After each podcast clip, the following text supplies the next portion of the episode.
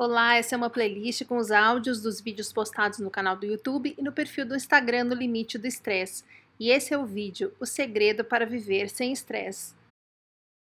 Outro dia eu escrevi isso num post, mas eu acho que a gente tem que falar mais sobre isso. O segredo para viver sem estresse é uma mistura da gente ativar o nosso poder pessoal com entender que as coisas não dependem só de nós. Ou seja, por um lado, a gente precisa ativar o nosso poder pessoal. Quem chegou a um burnout teve na infância, por algum motivo, de alguma maneira, um aprendizado emocional de que não é capaz de fazer as coisas, de que não é bom o suficiente, não consegue fazer as coisas direito, que a gente precisa de ajuda. E como que é isso? É que quando a gente é criancinha, a gente é uma esponja e a gente vai absorvendo tudo que a gente ouve, tudo que a gente vê, o que falam para nós e o que a gente vê os outros fazendo. E às vezes por ignorância, às vezes por excesso de amor, algumas pessoas falam coisas pra gente, tipo, deixa que eu faço para você que você não vai conseguir. Se você for fazer, não vai dar certo, vai cair, vai quebrar, você é desastrado, deixa que eu faço. E a criança entende que ela não é capaz. Coisas assim. E aí, de alguma forma, a gente segue pela vida adulta acreditando que a gente não consegue fazer as coisas sozinhos, que a gente faz as coisas e não fica bom, que a gente não é bom o suficiente, que a gente precisa da ajuda dos outros e principalmente que a gente precisa da validação dos outros. A gente precisa de pessoas falando pra gente que a gente é capaz, que a gente é bacana, que a gente tem talento, senão a gente não acredita. É uma coisa assim, se alguém acha que a gente é ruim, a gente é ruim. A gente estava achando que estava se dando super bem numa coisa, três pessoas elogiaram a gente efusivamente, chegou uma quarta pessoa e falou que tá uma bosta. A gente acredita que tava uma bosta, que a gente não é capaz de fazer alguma coisa melhor do que ter um resultado bosta. Por isso que uma das coisas mais importantes que a gente precisa aprender para se recuperar de um burnout é o nosso valor, a nossa capacidade, o nosso potencial, a nossa força.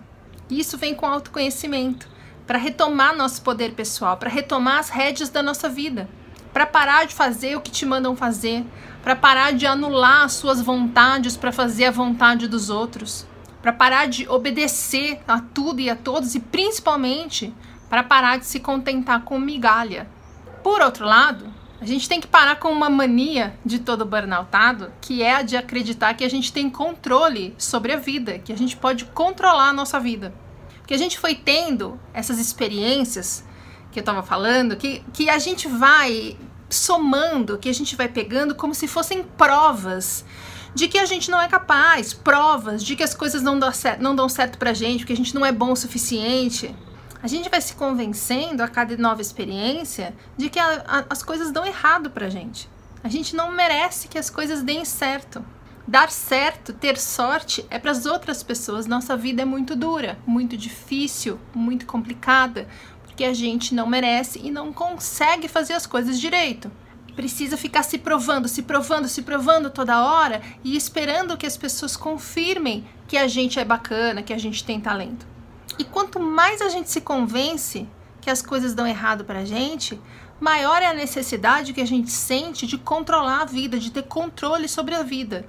Só que assim, a gente não sabe como as coisas acontecem em todo o universo, em todos os planos, com todas as pessoas, na vida de todo mundo, em todas as situações, em toda a vida. Então a gente não sabe, não consegue entender como aquilo pode dar certo. E aí a gente pensa, bom, já sei o que vai acontecer, vai dar errado, então eu vou desistir disso daqui e vou fazer uma outra coisa.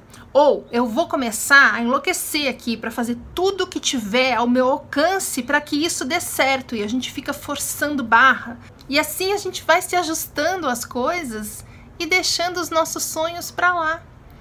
A gente vai se esforçando para conseguir ter a reação das pessoas que a gente quer ter, que mostra pra gente que nós estamos fazendo alguma coisa certa, que dá a impressão pra gente de que a gente está é, aprendendo ou de que a gente não é tão ruim assim, e a gente vai deixando para trás os nossos sonhos, as nossas paixões, nossos objetivos. A gente começa a viver para ter a validação das pessoas. Não importa no que.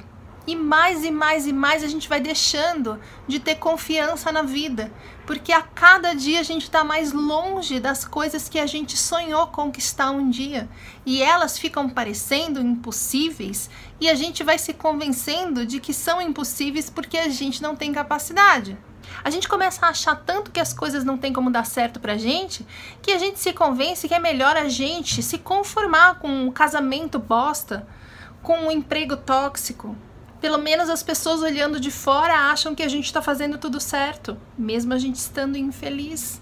O segredo para viver sem estresse é essa mistura entre ativar o seu poder pessoal e entender que as coisas da vida não dependem só de nós. Uma mistura de eu posso, eu consigo, com eu não sei como é que isso daqui pode dar certo, mas eu vou em frente para tentar descobrir. E entendendo que o que a gente tinha como objetivo pode não acontecer e isso não é dar errado, porque pode ter alguma coisa muito mais certa para nós à frente. E que, que para acontecer precisava que essa outra coisa desse errado. Eu tenho um objetivo que eu acho que é bom para mim. E aí eu não consigo. E eu precisava não conseguir. Porque daí eu consigo olhar para um outro lado, para uma outra direção e ver uma outra coisa que é muito mais certa para mim mas que eu não veria se eu tivesse conseguido aquela primeira coisa, entende? É movimentar a energia, fazer a nossa parte e confiar na vida. Por exemplo, quero trabalhar, sei lá, no circo. Vou movimentar essa energia. Eu vou estudar, vou pesquisar, vou treinar, vou ensaiar, vou atrás dos caras, dos grandes nomes, vou ver espetáculos, me inteirar das companhias, me apresentar, pedir, acompanhar, e ao mesmo tempo eu vou confiar que coisas que eu não faço a menor ideia, que eu nunca nem pensei, podem acontecer e que eu não tenho controle. E que não ter controle é bom. Retomar seu poder pessoal, confiar na vida. Essas são as duas prioridades que a gente tem numa recuperação de burnout. É isso que a gente precisa se dedicar a aprender. Toda segunda tem vídeo novo, no meio da semana tem os drops e todos vão entrando aqui para você que prefere fingir que isso é um podcast. Até o próximo!